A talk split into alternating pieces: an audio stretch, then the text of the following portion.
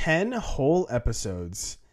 Thank you so much to all of the subscribers uh, for the Spotify, iTunes, and YouTube channels and followers on the Instagram and Facebook KC Media's pages. Uh, just thank you so much for being a part of the show as far as just being listeners and being interactive and just thank you. You know, it's I started the show for a few reasons. You know, I wanted to get the journalism degree and put it to good use. Finally, finally use it after four years removed from college. You know, I went into University of Oregon for my junior senior year, and I didn't have that much experience to put on my portfolio reel uh, as my colleagues. So I knew I was uh, putting myself a little bit disadvantage for not putting myself more out there. And you know, luckily, technology is really saving me right now with webcams, microphones, all the softwares they have available. Uh, because I, I this has been such an instrumental tool for myself to grow as a, a better listener, a better person to have a conversation with, better person to connect with. You know, I, this line of work is always about connecting, and this line of work is always about just how you can be in a conversation with someone. Uh, in my in my opinion, obviously, it could be it's going to be different for someone else, but you know, I I wanted to get the journalism degree working, and I wanted to talk to those people I know that are doing amazing things with their lives, whether through work or through hobbies, and just get their story out. Just see how they got to where they are today, and see how they got through those obstacles, and see how they were able to grow from those obstacles after they overcome it. And you know, I, I wanted to also have this podcast work be a sort of sort of therapy tool for myself because you know I I thought for my whole life that I was pretty good at being open and I was pretty good at communicating and I was pretty good about listening but you know moments in life they do cause you to reevaluate where you are and reevaluate whether you want to keep progressing to be not a perfect but just a better version of yourself or if you just want to stay stagnant and or regress and I don't know who wants to stay stagnant or regress, but that was me for a little bit. But now I want to keep progressing. I want to keep pushing to be a better host of the show for those that are listening and those that are watching and you know be a better you know interview host for those that want to come on the show and so I want to say a, a giant thank you without rambling too much. You know, I the show would not be a thing and I without all of you guys' support and all of those feedback I get from family, friends, and you know, just just very very much very grateful to all that. Uh, so a little bit of news: July 11th, that is next Saturday, I believe. No episode. Gonna take that time off, maybe just celebrate a little bit and try to recharge the batteries. And uh, July 18th is when I'll be back with another episode. I don't usually give um, teasers or little snippets or any kind of clue to who my next guest is, but I've I've worked on this podcast for 10 weeks. I'm always open to change. I'm always open to growth like I just mentioned. So I thought I'm going to try something different. So next week next uh, July 18th, sorry, excuse me. July 18th, I got a special very special guest. Uh, her name is Chloe Shaughnessy and I I think we have the best story of how we met, and I brings a giant smile to my face whenever time I tell it to people. And you know, Chloe and I we were I considered her best friend. I don't know what she considers me. I hope the same, but you know, throughout college I saw her as one of my best friends. I was able to talk to her about anything, and uh, we haven't talked as much lately, which is on, I mean it's natural because we're both working and we're both living our lives. And she's in California and I'm up in Oregon, so it'll be good to catch up with her. And I'm very excited to record that conversation and have people hopefully listen in and see how her story can relate to yours. So, you know, she's going to be on the 18th. I'm very excited for that, and you know, it's uh, it's to be great. But for today, for this episode, very special 10th episode, I have my good friend Seth Murphy lined up for everyone. You know, I met Seth while at Nike Portland. He was he his time there was short. Um, I was there. I was at Nike Portland for about I want to say two years. Uh, he was only there for a handful of months, just because he knew that it just wasn't the line of work for him, which is totally fine. And you know, when he came into the company, I just remember him being such such a wide-eyed, absorbent, and very driven person.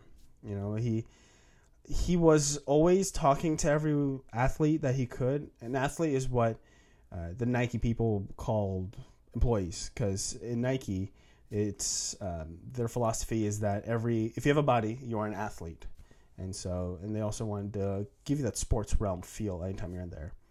So, you know, he talked to every athlete there and just found ways to keep progressing himself as an employee or as again as an athlete with Nike. So you know, he when he left, you know, it was it was a little sad. I mean, it's always sad when someone you've spent some time with decides that they want to go on to another path. Which again, it's still okay because with technology now, we can always text each other or social media message each other. Uh, so I kept up with his what he's been up to. I knew he went to uh, go work for his dad at a landscaping company, and now he's working with John L. Scott as a realtor, very young realtor. He's 21 years old, and you know he's he's very he's very his excited nature was what was very was very uh, appealing to me. You know, I I've kind of started to describe myself as an excited person. So, you know, he's uh I think he's going to do really great in this career and you know, if you need any assistance with real estate or have any questions about real estate, I'll put his info in the description below.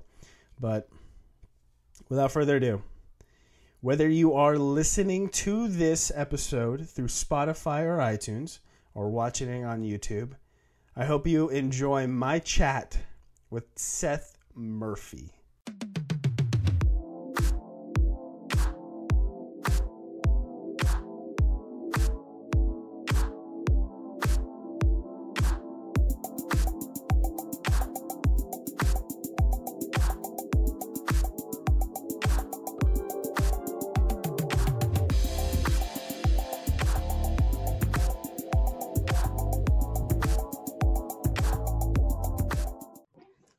Right, man. So uh, thank you for taking time out of your day. You know, it's a it's it's a work week, so you know it's a. I don't usually schedule interviews during the work week because I want to focus on work. But you know, you're a special case. Of I gotta. Course. I wanted to make sure that I get time out of my busy schedule to talk with my good friend Seth Murphy, the uh, man of the hour and maybe hour and some change. Sure. How's uh how's everything going, man? It's going absolutely swell. I'm as good as anyone could be in a pandemic. Yeah. you know, I so, was lucky enough to be deemed an essential worker, so I haven't, you know, been out of work yet. Yeah, yeah, I know. It's uh, it does give you that fluffy, warm feeling to be deemed essential, but also you're like, I kind of want to work from home on some days. Yeah, you see a bunch of people pulling unemployment checks, and you're like, that's just. I know what you do during the day, and that's not essential. Yeah. Oh, my dad, he got unemployment and he was like, oh, it's going to be fine because, you know, I want to be at home anyway. I got stuff I could work on. And then yeah. it took him like at least maybe three, four months until he actually got unemployment. And I was like, why are you okay with this? Yeah. this yeah, is not okay. There's no normal. And obviously, there hasn't been a global pandemic for, you know, hot minute. So everyone's ha- had to get used to it on the fly. Yeah. How's your family doing? Family's doing good. We're all still, I mean, we're all still working. Um, my sister lives in Long Beach, California, and her, uh, she got COVID uh, about a month ago or a month and a half or so, and said it was terrible.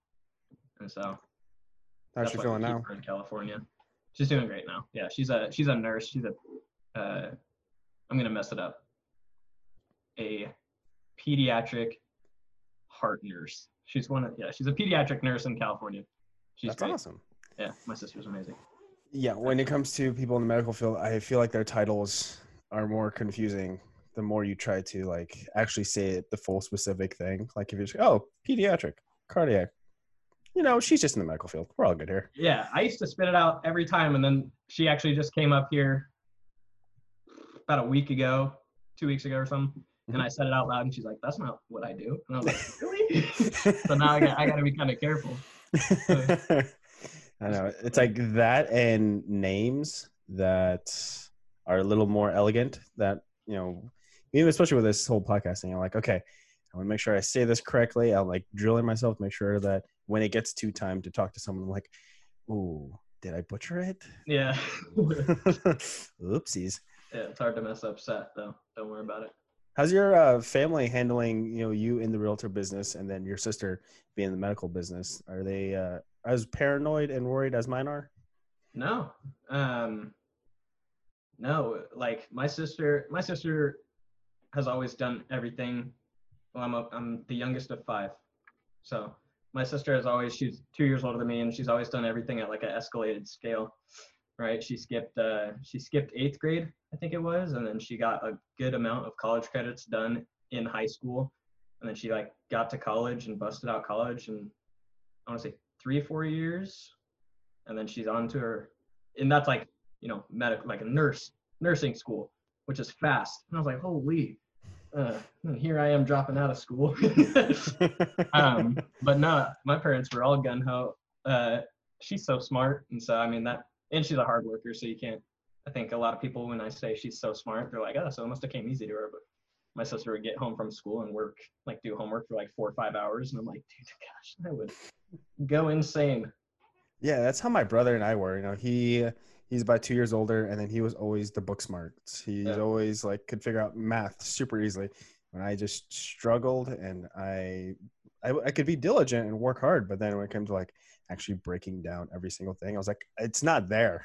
Yeah, it's just not there. Yeah, it's cool. All my siblings are pretty smart. Um, so I'm the youngest of four, and then we have one adopted sister. Mm-hmm. So she's my oldest sister is 30, and she's married and then my oldest brother's 27, about to be 28. Mm-hmm. And then my adopted sister's 27. And then my sister that's two years older than me, 23. And I'm 21, and the baby. So we all we all that, on different branches of life. None of us do something similar. Now, what kind of pressure was that for you? You know, you talked about your sister being the book smarts, and then now you know, three being the youngest and trying to do your line of business and just trying to you know make yourself different from everyone else you did say that everyone kind of went on their own path but what was that like for you growing up knowing that you were not say, bummed the totem pole but you know just the youngest one in the bunch. Oh i mean i think it's awesome. I think being the youngest of a big family is the best setup ever right? Uh, your parents go through learning experiences for every kid and like you're just gonna have it the best no matter what. You're the youngest of a big family. Um, and on, i mean my my family's so full of like just communal love. Like everybody just loves on each other. We all love hanging out with each other. I'd explain mm-hmm. it as like a warmth kind of mm-hmm. is what, what i think of it as and uh, i don't think i ever felt like any pressure like for just being the youngest and having to perform. Of course, like you're always trying to like do stuff in a big family to get your parents' attention. And so I would always, you know, put a lot of effort into sports. And then when it came to like playing in a game, I'm always like, man, I'm I'm doing good. Like can't can't wait to talk to my parents about this, you know, stuff like that. Um, but I mean, I don't really think it hit me until my oldest sister graduated from college. My my brother graduated from college. Our adopted sister graduated, and then uh, three years ago, my sister that's a nurse now, Kenna, we went to her graduation. And at this point in time, I'm like already phasing myself out of school and I'm working for my dad. And I'm like, yeah, I'm not going back to school. And man, I just saw like the atmosphere of everybody like so proud of her at like graduation. I'm like, man, I should graduate. Like, I want that. Yeah. And then I ended up going back to school and then just being like, I hate it here. oh. And then, oh. uh, I mean, it didn't take me too long. It took me probably three months after that. I finished out the term, and uh, I just kind of, you know, started working on what I'm doing now. Right after that, I had, I was taking 18 credits, I think. I was taking like uh, a biology class. I think it was biology 212. If I, I'm gonna, yeah, I probably got that wrong. But I didn't take intro to bio, and I got like really I wouldn't say cocky, but I was like gun ho. I was like, just put me in the next class. I want to get it all done. I ended up taking this biology class that was way too hard for me. Um, I took like an astrology class, uh, macroeconomics, which I really enjoyed. I really enjoyed like economics, and I took a an accounting class, which I kind of enjoyed, but also kind of hated. And then, um, man, it was like halfway through my biology, not even halfway. I got my biology final. I put it down on my desk. It was 11 pages. I flipped through every single page. I couldn't answer a question. And I just stood up and left. And I was like, I'm not coming back to school next term. and that's how, that's how that happened. Was there a class that you took that you're like, okay, I, I could see myself, you know, pursuing something in this, you know, pathway, or was it just like every single one you took were just like, I, it's just not for me? Uh, kinda. I mean, like I, I would just grab like any class that I thought I'd like to just experience. So like I took a, a couple psychology classes. I loved that. Um, when I went to Portland State, I took a couple business classes and I was like, these are so fun. Excuse me. And um and like I'm working with like like-minded kids and a lot of them. I mean, once you get out of business 101, you're usually working around like a lot of entrepreneurial minded people, whether they do their own thing or not. Um, but man, no, once I once I started like getting into like those core classes where I'm taking like geology and biology, I'm like, I don't yeah. never gonna use this ever. I was like, this is wasting my time. And then it, I mean, it just came down to the fact that like something clicked in my head, and I was like, I'm never gonna lose a job to a degree, right? Mm-hmm. Like the guy that I lose a job to is either just gonna be flat out better than me, but like I'm never gonna lose a job to my degree or like lack thereof. And so that's when I was kind of like, all right, I'm out of here. so you mentioned earlier that all three of your other siblings. So are you, you are the fourth sibling, correct? I'm the fourth. You're the fourth. You said so. You mentioned earlier that all three of your siblings went through the graduation process, and then you felt motivated. What? How did you?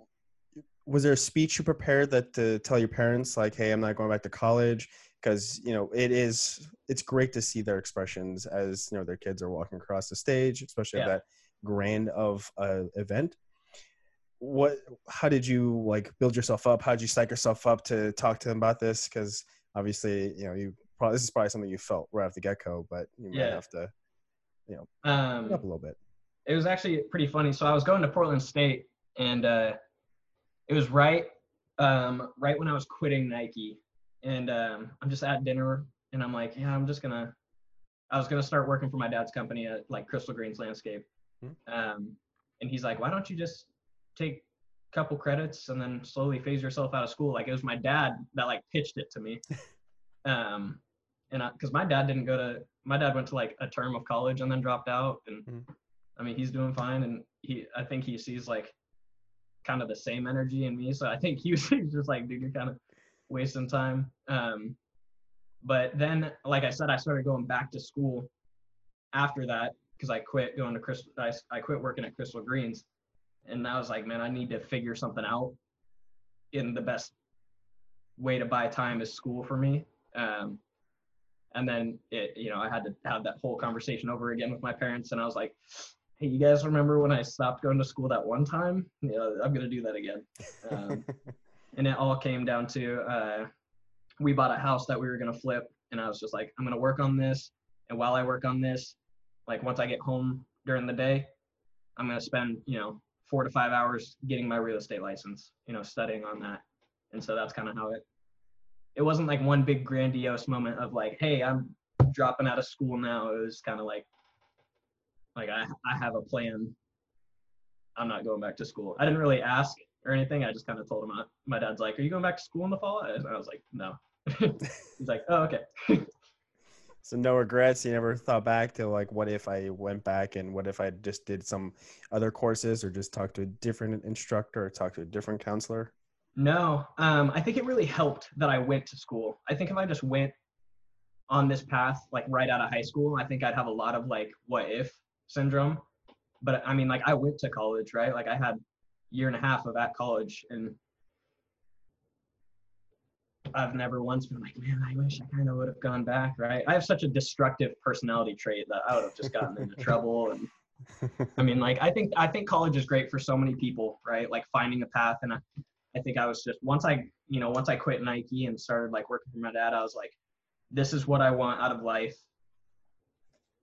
And then I had to build a you know my own path on how I got to a place that put me in a position to feel that. And I'm still, I mean, I'm 21 years old, right? So yeah, I don't even know where I want to be in life. I feel good now though. Yeah, I mean, you found a good direction. I mean, you're starting to make that curve into the whole real estate realtor line of business, and sure. yeah. you know, you you mentioned destructive personality. How was that having that personality? Could you remember how you were as a younger kid? Was this something you had since you know since you were young and progressed onwards, or is it something that just kind of happened like teens and such? Because you did grow up in a very small small town. For I sure. Could, I could just imagine you just running around burning stuff and then sprinting off to the distance. Nah, it's not. It's not destructive like that. Like you knew me when when we worked at Nike, right? Like I just, mm-hmm.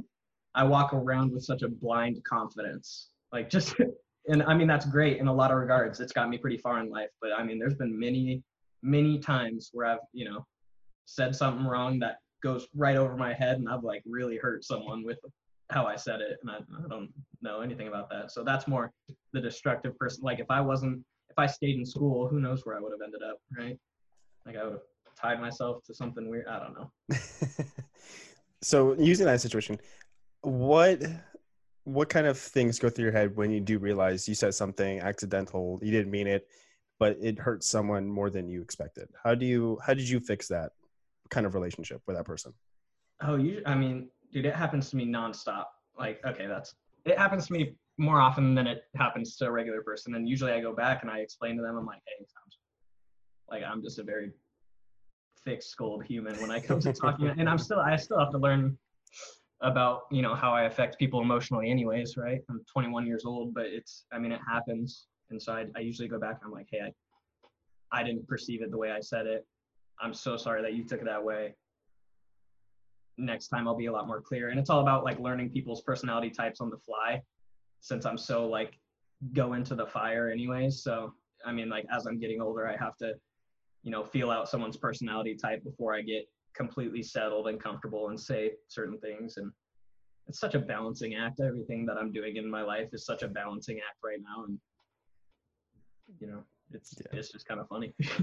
yeah, no, I I can relate to that because you know I I would say things too. So like me, you and I kind of have that same mindset where like either we're just not thinking or maybe we're just on coast mode or just we're just having too much fun in the moment that we just let something blurt out and then you know the person that you're sent you're talking to they like digest it and they're like oh i actually didn't like what you said and you're like oh crap so whoops let me start my five part apology to why i didn't really mean that as it is. And yeah. you know, i'm i'm 28 i'm still trying to figure that out too how to like officially turn on the brain to actually like digest things that people are saying.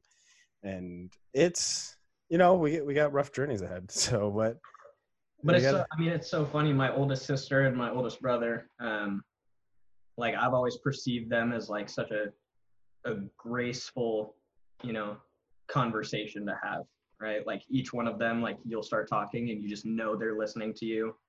And like I've never been hurt by something they've just brushed over and said. And it's just one of those things that me and my sister are both very like jump into the flame, start talking. And so there's some sort of disconnect with my older siblings and me and my me and my sister right now because I mean I can I could sit down and talk to my brother Tanner and he just I mean he'll think about everything I'm saying and you know calculate his response and spit it back to me and in a relational way for him as an older brother way for him and I'm just always like me and you attacked that situation very differently. yeah. So how how do you try to get? How would you like to get all your relationships with your siblings to be at that same level as your, I guess, what two year younger, two year older sister? Yeah, that the one. Yeah. How what what would be your strategy to try and repair that relationship? Because I, my brother and I, we live together, and our relationship coming into this apartment was a little rocky. We had I had an ex girlfriend that was not really his favorite, so yeah. you know, trying to repair that. I still think I'm repairing that to this day, and sometimes I don't even know how to do that. Sure. What, what would you think is the best step for you to try and get all your relationships to that top level?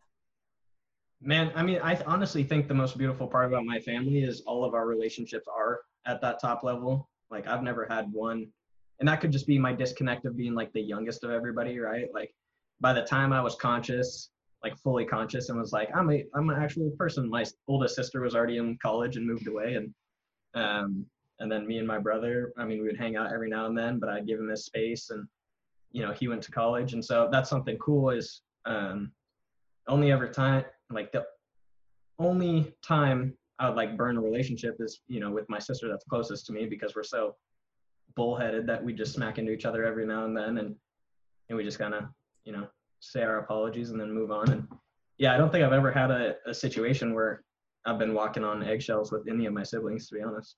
That's awesome, man. That's yeah. awesome. There's just that connection just runs deeper than any other conflicts that can arise. yeah, for sure. And I mean, we've been we're all, I mean, obviously the youngest of all of us is 21. So we've been, each of us have been through our fair share of life. And I think it becomes really hard when you get in a big family mm-hmm. and you're like very sheltered and you don't get to experience like individual lives. You're just experiencing it all as your family. That's when I think you have, you know, inner, inner family conflict is when you're going through every stage of life together. Mm. Me and my siblings have all had hundreds of thousands of our own experiences and then we Kenna just come together and just kind of share it and super cool. Yeah. Yeah yeah. So then did they all of them go through damascus christian high school as well or was it just you? Uh, damascus is k through 12 okay. Um, so everybody went through yeah everybody went through k through 12 except my sister. Uh, kind of that's a little bit older than me. She skipped eighth grade there and then transferred to uh, LaSalle uh, mm-hmm. Prep College. It's in Milwaukie. Yeah. And yeah. she just she just wasn't having it at Damascus, so she left. no, what was her reasoning for not having it at Damascus? Because religion schools, I, I mean, as someone that never went to one, I could see how that could be a, a whole lot. Yeah, she just like I said, she's just a strong-headed personality, and so her and a couple teachers would clash, and you know, if you're an insecure teacher and you have someone with a strong headed personality, you're going to try and put a little more, you know, authority in your day. And every now and then you'll overreach. I mean, I almost left Damascus countless times because of that. And I'm just like, you guys aren't even here to teach us. You're just here to, you know, milk some authority complex you have in life. And yeah, you know, so I, I think that was a huge reason. And then LaSalle, you know, is a prep college. So it gets to pushing you a little harder. And I think that's what my sister needed too. So. Yeah. So again, going back to the whole religion school, what was are are you a, a religious person or like how was it jumping into that kind of environment where it is preached fairly strongly and oh yeah yeah how did you like kind of differentiate the you know the bible aspect of the teaching or just straight up you know regular school teaching like math language. Oh, no. I mean, Damascus does a really good job. You take one Bible class every year, and then the rest of your classes are like, you're in math class, you're doing math. They're never like 10 of Noah's arks plus 11 of the commandments, which there are only 10 commandments, just in case anybody's going to fact check me. Uh, but it was never like that. It was just kind of, you know, and English wasn't ever like, read this section of the Bible, and, and you know, it was all always like folk tales and like write an essay on whatever you stuff like that. It never, you know, education and religion were definitely two separate things there, and every teacher just kind of wanted to affect you as good as they can. Um, but no, it was. I mean, I know exactly what you're referring to, and like you get religion in every single class, and it kind of makes it hard for you to learn. But I never experienced that. Yeah. So when you see that on TV, so let's say The Simpsons is doing something like that. Yeah. Now, does that discourage you, or you just kind of laugh at it? Uh, not at all, man. I mean, I'm pretty good at. I mean, a lot of things that you see, like The Simpsons, Family Guy, you're like, gosh, that is crossing a pretty good line of blasphemy. Um, but it's it's never gonna like I can understand comedy and I can understand like a lot of people get burned through a you know a religious system, whether it's Christian Christianity or you know anything. Um, and you just kind of gotta you know you gotta be like that's unfortunate that they saw that side of what it is, and uh, I'm never going to be like, I'm not watching this anymore or anything like that. But I mean, you can understand it if you have any level of empathy. Yeah. Yeah. And would you say that trying to create empathy What What would you say, actually, not to put words into your mouth, but what would you say is something you learned out of that experience that you still have with you to this day, and maybe you carry with you into your realtor career? Yeah, probably. I mean, probably empathy, right? Especially being a real estate agent. To drag it away from that is, you know, everybody you're working with everybody on the biggest purchase of most likely their biggest purchase of their life and you deal with some stressed out people in like my first couple months in real estate i'm like chill out oh my gosh i'm like i'm doing everything but dude it's i mean like people are spending 200k plus on a house and they're like i'm getting calls every 10 minutes and i'm just like like no don't worry i'm handling that you know um, so I think empathy is the biggest thing that I'm continually learning to this day. And it goes back to me being such a, you know, I'll say something and it'll hurt someone's feelings. And I'm just like, I used to be like, how did that hurt your feelings? Yeah.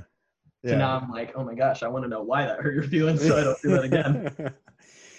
oh, that's growing up, buddy. We're yeah. we're doing it. Oh, for sure. There you uh, go. So yeah, that's probably yeah. Empathy is what I took away from it. Because everybody, at the end of the day, I had a lot of people around me in school that would you know come to school just wrecked like tired or freaking in a bad mood. And i'm just always like come to school ha- like what dude? Come happy. And then i was like oh, i don't know what they're doing at home or what's going on. And so you learn it as you go but a lot of people don't even consider it.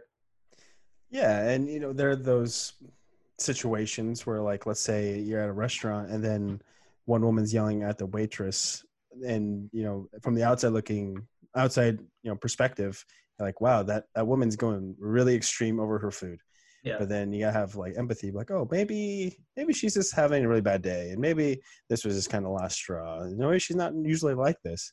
I don't know. That's where i draw the line. After we worked at nike i'm like dude i am literally here to give you shoes. You cannot yell at me. Like yeah whenever i see anybody in the service industry getting treated poorly for not deserving it. I'll preface that for not deserving it. That's what I do. I will I will never even consider empathy. I'm like, dude, if you have something wrong with you, detach yourself from the situation of yelling at a 16 year old boy trying to bring you breadsticks. now, what was it like for you working for Nike? Because I know for me, I was I was I grew up with the swoosh, you know, on my football jersey. I grew up with the swoosh everywhere. I thought of it as like, cool, I get to work for the hometown company and I loved it. But then the backside of it all was just like not the greatest, just because of the restraints and whatnot. What did it mean for you to, you know, represent the swoosh? Oh man, it was awesome, right? Um, I don't know if I ever told you the story of how I ended up there, but when I when I was 14 years old, I think 14 or 15, I went to a Blazer game with my dad, and like me and my dad's friend switched spots. So I sat in like a spot that I never sat, and I was sitting right next to Adam Chang, and I didn't, obviously, I didn't know him, and he was wearing uh, uh, Jordan threes. I want to say black cement threes, I think. And I was like, "Those are sweet shoes." And he's like, "Thanks, man." I was like, "I love Nike." And he's like, "Oh, really? I work for Nike." And I was like, "You work like he instantly became like a god in my eyes." I was like, "You work for Nike? I'm 14." And I was like, "Yeah." I was like, "Man, that's awesome." He's like, "Yeah." and then we we just talked the whole night. Um, I felt really bad. I was wasn't talking to my friend that I was with at all. I was talking to Adam this whole time. I was probably bugging him so bad too. Um, and and then we changed exchanged contact information. And dude, I texted Adam every single summer once I turned 16. I was like, hey man, can I get a job? He's like, are you 18 yet? I was like, no. He's like, no. Next summer, hey man, can I get a job at Nike? He's like, are you 18 yet? I was like, no. He's like, no. I turned 18. I'm about to graduate. I was like, hey man, can I get a job at Nike? He's like, we're starting a hiring process next month. Just drop me your application. I'll put it on uh, my manager's desk, which was CJ at the time. I think he put it at CJ's desk. And I was like, okay and then he calls me back. He's like, okay, we're doing a, a 70 person interview process. I was like, oh my gosh, that's a lot of people. And he's like, yeah, they're choosing five. And I was like, I was like, I'll show up. But yeah, uh, I walk in there, man, and there's freaking, there was a, a football player for Florida State was there. He was seven feet tall and just, I was like, that guy looks like he should work at Nike. And then um, uh, I, I walked in with Tommy Shabana mm-hmm. and uh, I didn't know him at all, and he was being super shady, and I was like, dude, why are you being so weird? I later find out that he already worked at Nike, and I was like, oh, that's unfair, right? Not, man, I get into that they break you off in groups of five. I mean, you know how they do it, and they start asking you a bunch of questions, and I'm the only one in my group wearing a full suit. Everyone's wearing a flannel, a t-shirt, like Nikes. I'm wearing a full suit and dress shoes, and I'm like, I'm like, I there's no way in hell I'm getting this job. and so I mean, I'm sitting there and I was getting interviewed by CJ, who's a big for anybody that doesn't know CJ, he's a big Australian dude and very intimidating if you don't know him. Eh, once you get to know him, he's the kindest man. He yeah. is the gentlest man. Dude, best, best guy ever. But dude, I was sitting there freaked out, and uh, I got a call like ten days later. They waited a long time to call me, and it was Mike on the phone, and he goes, "Hey, what's your sizes?" And I was like, "My sizes for what?"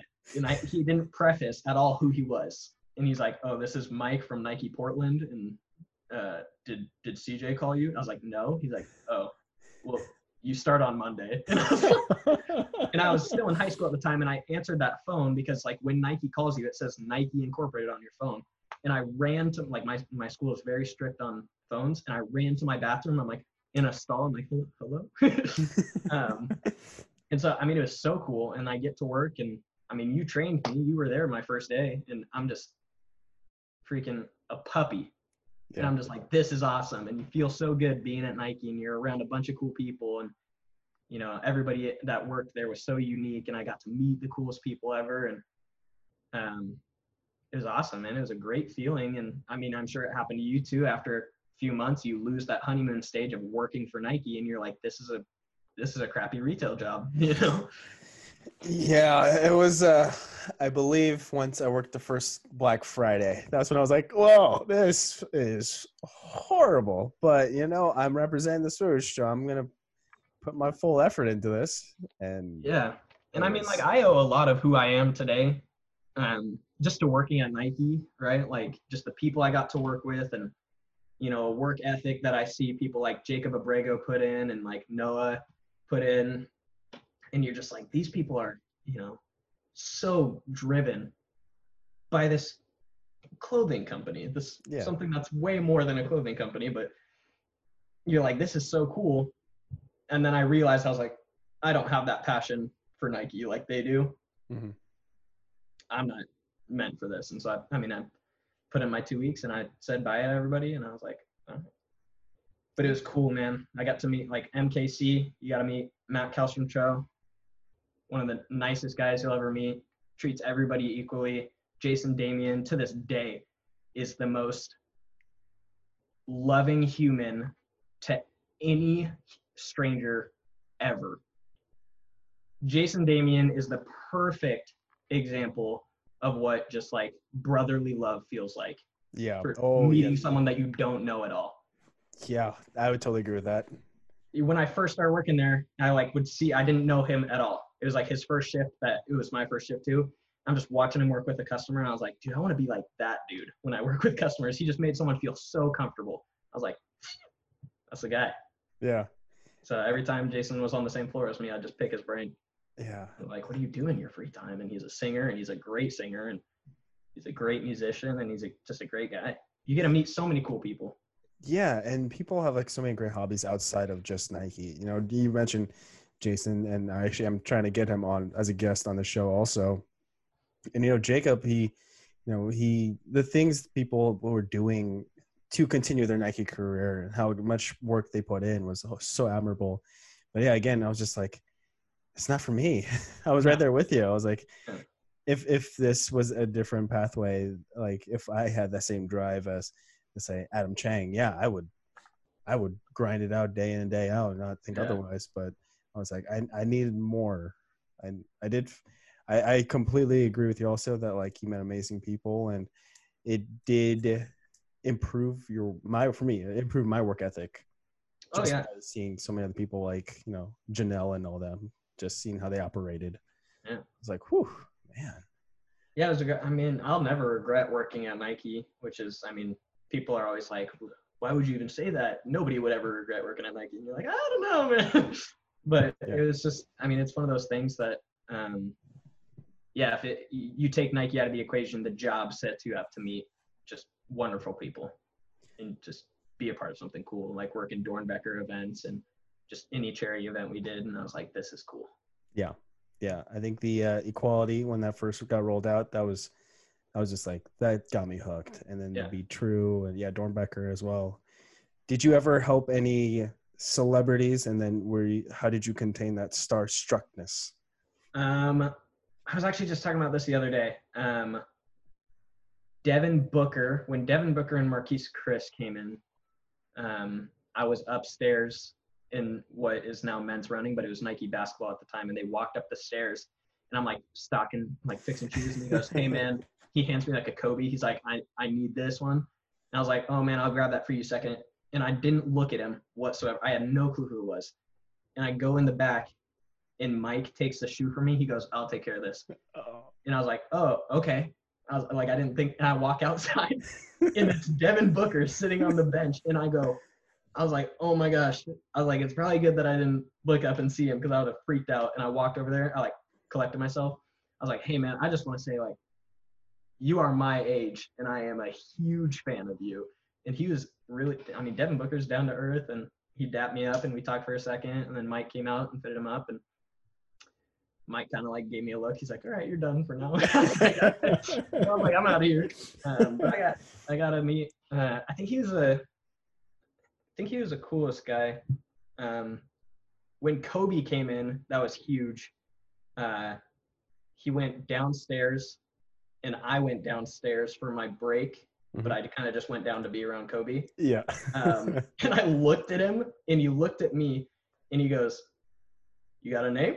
And I was like, I was like, I was like, nope, not right now. He, I mean, he shook my hand and then I walked away. And I was like, I should have just, I mean, they were in like a half circle talking. Yeah. yeah, And I was like, I did not belong there. And I was like, just shaking Kobe's hand was cool. I'm going to walk away. How'd you feel about his passing? Dude, it tore me up. Uh, like, even, it's just tough, especially when you grow up in basketball and you're a competitor and you love, you know, like when you have a killer mentality about anything, when it comes to work, when it comes to sports, when it comes to anything, Kobe was an icon for just hard work and passion. And you, dude, it was just, I mean, it sucked, right? Mm-hmm. And like seeing how it affected so many young players in the league. And you're just like, that sucks, right? Like such a big impact and how he was affecting women's basketball. And it, yeah, it was tough. I was working too when it happened. And like in the middle of working and it, like I got the you know text and I was like I should go home. And it's crazy how someone that like is like that take away me even you know shaking his hand once in my lifetime like I would have been equally torn up. And it's I mean we never met him and that's just how big his impact on anybody was. It was crazy. I texted all my basketball team and everybody was like this sucks. And yeah, yeah. it was terrible. And then, uh, did you watch The Last Dance? I didn't. I, I, still haven't watched it. I've, I've, been meaning to watch it with my friend, but my friend lives in Corvallis, so mm. I'm just waiting for a good time. Yeah, so I I did not know much about basketball. I knew Jordan was a big thing, obviously from our time at Nike together. Sure. Jordan has his own brand, yeah. and uh, I never watched any of his games. I never understood what the big craze was. I just knew he was, he was an icon. Yeah. So when I watch that documentary and just see his mentality of like competitiveness and just his drive and I could see now why he was so successful and I could see now why he was so inspirational and I can see how you know some of the traits that he possessed was probably in Kobe's play and also inspired so many generations and that's just insane that you know this guy from North Carolina can come in to an organization drive and push every single person, whether they liked it or not, to be better. It is inspiring. I get it. But at first, when I was like growing up, I was like, I, I guess it's a it's a basketball player. I don't know yeah. much about him. So now, when it comes to sports competitiveness, drive, now uh, are you still playing? Is uh, some of those traits still lingering into your work ethic or is this just a whole different animal when it comes to like realtor or just any kind of work you've done since Oh no, one hundred percent. I still we have a city league team. It's like me and a bunch of guys I used to play with in high school. And man, that's the most fun I have playing basketball, right? I had so much fun playing basketball and we went to a state championship and it was I mean it was fun being there and having a bunch of people root for you. But if you can get out of your head and like just play a sport because you love the sport. Like I have one friend who's just like, yeah, city league's fun, but it's more fun when people are watching you. And I'm like, dude, I'm just having fun playing. You know, like I just want to win or like same thing with like Jordan Kobe and it leaks into freaking work. Um, I just hate losing. You know, I hate losing. Right? Everybody says it. You hate losing more than you like winning, and I, man, that's been how it is my whole life. you know, so I it's definitely affected me in work and like being a young real estate agent. You lose a lot more than an old real estate agent, and I can be on top of it 10 times more than the next guy who's 40 years old and i can i can know everything and equally match him, if not exceed him, and you know, communication and charisma. But dude, seven times out of ten, I'm gonna lose a listing because of my age and how I look, because of you know that guy's 40 years old. But you got your first win, I believe, was it October 24th, 2019? Yeah, some right around there is when I closed on my first deal, and I close on my sixth tomorrow morning. How'd that first one feel? Oh man, it felt great, right? Um, that one felt good, but I was also with a mentor at the time, so she helped me out with a lot of my paperwork. Um, it wasn't until my third deal, you know, I did everything by myself. You know, all the paperwork. I wrote up the contract by myself. I listed it by myself, and that was the one. I got the call, and they're like, "Yeah, we're gonna use you." Um, man, I, I get off the phone. I'm holding myself like very, you know, very elite. I'm like, I'm looking forward to working with you. I'll send you over that paperwork in an hour. And I hang up. I make sure I hung up, and man, I let out the biggest just scream in my car. I'm like, yeah, the, dude, it was nuts. It felt great. Um, yeah. Because that's a big deal, right? The more, like, I have six down right now. The average for uh, realtors in a year, I think it's four and a half deals. Um, and I've been in it for 10 months. But like, I can show somebody that number, and they're still like, yeah, you're still 21. So, man, I just need to do everything I can so that I can put like a piece of paper in front of a seller's face and they can't be like, well, you're 21. And I'll be like, look at that, you know, look at what I've done already. Gosh. Um, but you get, I mean, yeah, it felt crazy. My first deal felt good, but my first deal by myself felt crazy. I was like, man, I can do this. Um, and, and just like last week, I had, I had a deal sadly fall apart but I'm on and off the phone with my clients, my another agent. We're putting an offer together, and like halfway through, like I hang up a phone call. I'm about to call somebody else again, and I'm just like, dude, I'm doing this at such an elite level right now. Like I'm on the, I'm killing it. I'm making sure all my bases are covered. It's it's a different feeling, right? Um, performing at such a high level and such a you know, and what's considered an old man's game, um, feels good. So you mentioned a deal fell apart and then people rejecting you just because your age how do you fight through that kind of roadblocks adversity that gets thrown at you for things you're out of your control and who do you go to to try to help get yourself back together kind of pep yourself up um i don't think i deal with it in a very focal way if that's the right word i guess like i really focus on like any sort of way that could have been different right like i lost the deal I got turned down for my age. I think it was about a month and a half ago now. And I, I go in the interview. I'm killing it with the seller. Um, she's loving me. I bring out like I priced their house correctly. It just sold yesterday, actually. Fun fact, not through me, but it sold for the price I priced it at. Yeah. Um, so that was that felt pretty good. And so I'm just like, um, I got a call from them. They're like, hey, we're gonna go with someone else uh, who sold around our house. And by the way, I live close to this house too. And I'm like, I know this area. I checked the house they were referencing, and it's like 10, 15 minutes away for a completely different price point. And I'm like, that's, you could have just told me it was because I was too young. um, you don't have to sugarcoat it. Yeah. I mean, you talk to some realtors who are in it and they're like, you can't let that affect you. You just got to move on. And no, you gotta, you gotta let that stuff affect you. If you, I mean, if you let that roll off your back, how is the next one going to be any different?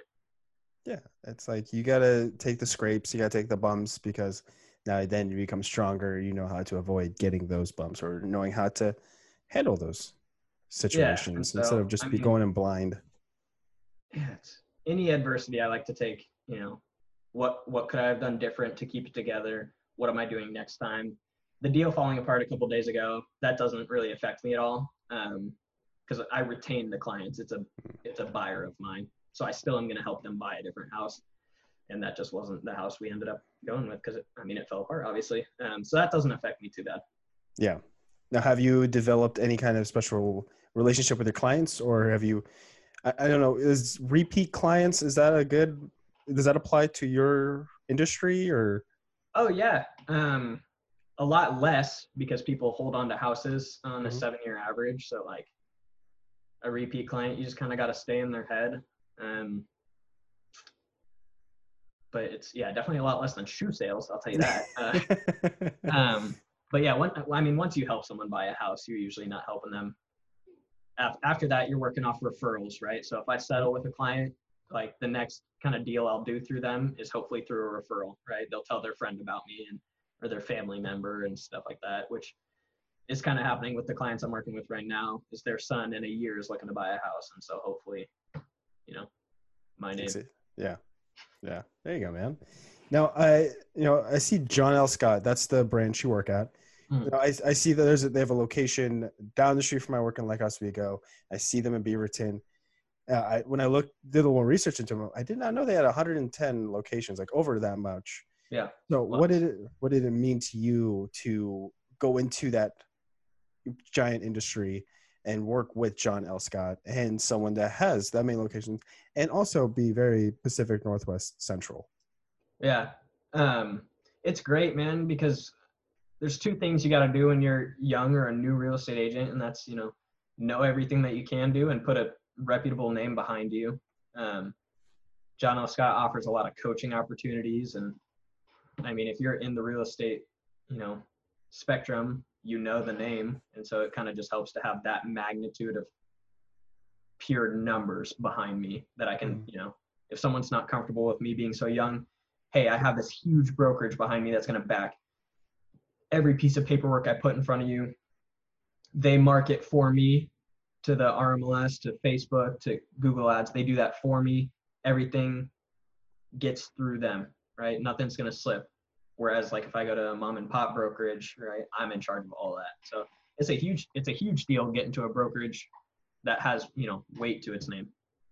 Yeah, and you are currently located in Happy Valley, Oregon, and you know you grew up in Eagle Creek and you went to school in Damascus, all still relatively close to Happy Valley. Yeah, Do you- Yeah, like is was that something you were planning? Were you okay with that? Do you wish you were kind of located somewhere a little further from home, or are you just? And what is the benefits of being a realtor with John L. Scott in Happy Valley, near where your childhood was developed? Like, do you are you like, oh, I know this neighborhood like the back of my hand? Or are you still trying to figure the whole neighborhood out? Man, yeah, geographically, I still got so much to figure out, but I'm in such a good spot of where I grew up around it, right? I've been in and out of most of these nooks, but I can sell I can sell anywhere in Oregon legally. Um, but it's it's just so nice being in a Happy Valley. My office is five minutes away from my house. Um, it's I mean it's a clean city. There's everything around it. I can meet clients. Like if someone gives me a call, the odds of them being 15 to 30 minutes away from me are pretty high. Mhm. Um, it's just nice being in that central of a location of people that know me too, right? Like my high school friends, like people I used to play uh, basketball with at Clackamas, stuff like that. Just people tied around me. If they see my name on a sign, they're like, "That's is that like Seth Murphy? Seth Murphy?" Yeah, Because I don't put my picture on stuff because I'm young. you have to earn that. Yeah, I just don't want someone getting my card off a referral and being like, "Oh, that's a young guy." No, we don't want to work with him. So, how much of that marketing kind of maneuverability have you started to develop because of your age, when it comes to you know having your business cards and signs? Yeah, man, I don't put my picture on anything. Um, it's just like an incessant worry that someone is just going to be deterred, and I need to get rid of it. But also, like, it's a very real thing. You know, whether you like it or not, real estate is a very, you know, judgy industry, right? You know, what car you drive, what are you dressed in, what do you look like, um, how old are you, stuff like that. That's all going to affect a, like a good amount of people. But there's also a good, like there's a good amount of people that don't care about any of that. They're just like, can you sell my house for the price I want it? But that's also trust is very based on the eyes, and so yeah. you got to make people feel comfortable with how you look, how you are, how you speak. Yeah, and how do you deal with those kind of pressures when? You know you want to live up to someone else's expectations and how do you kind of work through that and just working with what you got instead of trying to always reach for more where you can't really reach anymore. Oh man fake it till you make it right? Dude i talk such big game um i got such a good i mean i got such a good ecosphere around me anyways. My dad built a business up from ground zero. My mom is you know building her business. Where you know my dad i've been a little carbon copy of my dad since since I can remember. And I've been, you know, every time he's talking to people, I'm always like looking at him, writing mental notes, and how do I put this to what I'm doing? And whether that was in high school, like when I was, you know, playing basketball, and how I would talk to my teammates, and now in real estate, I'm like, he said that. I need to say this to my clients and do this, and you know, um, but dude, when I when I go to talk to clients that I don't know at all, like it's my first time talking to them, they have no clue that I have no clue.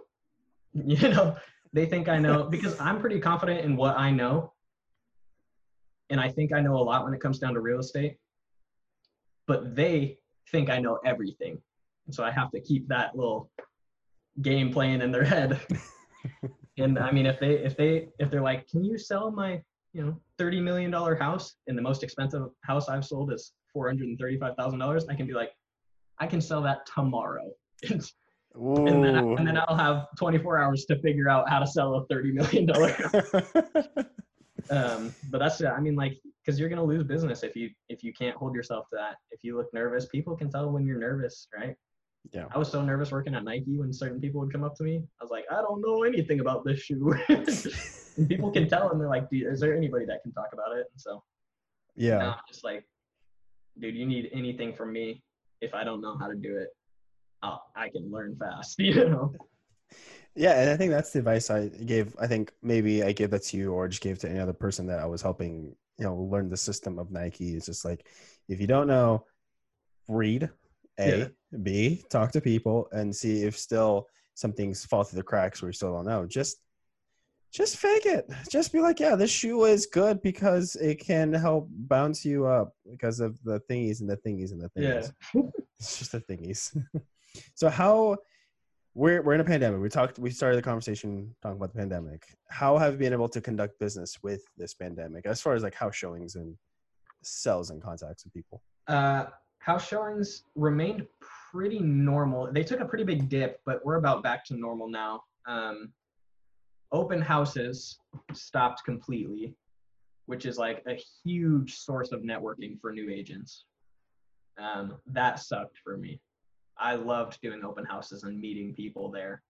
Uh, that's how I got my uh, one of my deals that I just got finished. Is I didn't know this person at all. I met him at an open house. I was like, dude, and it like open houses shut down right when I started getting comfortable talking to people and I was yeah, pretty mad. And I can't wait for them to be back because I just enjoy them so much. Just people coming through, and I love, man, I love real estate, and I love talking about it, and I love meeting new people, and yeah, that's the only way COVID affected me so far, is taking away open houses. I'm still able to show houses, and people still have Zillow on their phone, and I mean, I've still closed something. Yeah. So uh, it hasn't affected me in any other way besides you know meeting people face to face, which I is the best way for real estate. Like everybody's going to get an ad for a realtor. Everybody's going to get cold calls from realtors. But if I can get face to face with people, I'm saying seven out of 10 times I can convince them that I'm the one.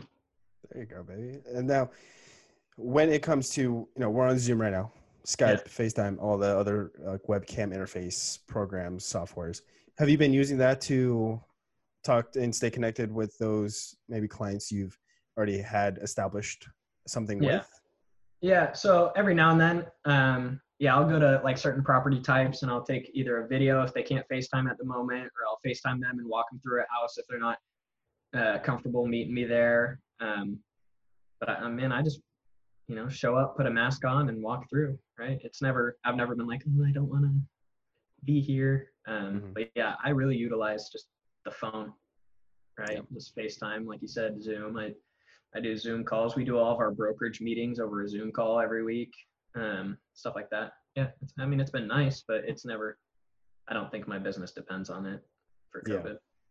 Yeah, yeah. and I, I get the sense from you that you're like a tiger in a cage right now, and you want to just uh, not really because this might be a little bit of a bad imagery, but you know, you want to just get back out there and you're eager and you're ready to start meeting people, start seeing them face to face. Yeah, that's that's very encouraging.